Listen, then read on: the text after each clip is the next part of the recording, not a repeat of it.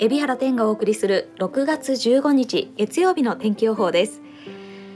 ねえ平日がまたやってきてしまいますけれども休日は皆さん休めたでしょうか？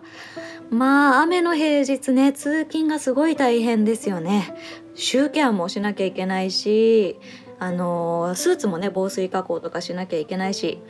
まあ本当に大変だし憂鬱な気持ちになると思うんですけれどもまあそうは言ったって梅雨っていうねあの特殊な時期だけのねなんかうんシューケアだったりそういったね、えー、雨対策だったりするので。まあすごく心広くして みんなで梅雨を楽しんでいけたらいいなと思いますそれでは海老原天がお送りする6月15日月曜日の天気予報です東北地方は低気圧の影響により曇りで、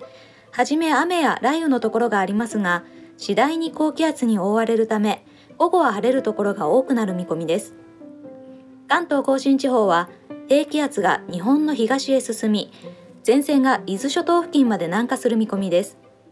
このため、はじめ曇りや雨で、雷を伴うところがあるでしょう。その後、西から緩やかに高気圧に覆われて次第に晴れる見込みです。午後は気圧の谷や湿った気流の影響で曇って雨や雷雨となるところがあるでしょう。東海地方は梅雨前線が本州の南まで南下するため、はじめ曇りや雨で、未明は雷を伴って激しく降るところがある見込みです。その後は西から高気圧に覆われるため次第に晴れるでしょう近畿地方は梅雨前線が四国の南まで南下するため朝までは曇りますが昼前からは晴れてくるでしょう。明け方にかけて雨や雷雨となるところがある見込みです。東京の日中の最高気温は33度朝の最低気温は23度の予想。大阪の日中の最高気温は31度朝の最低気温は25度の予想です。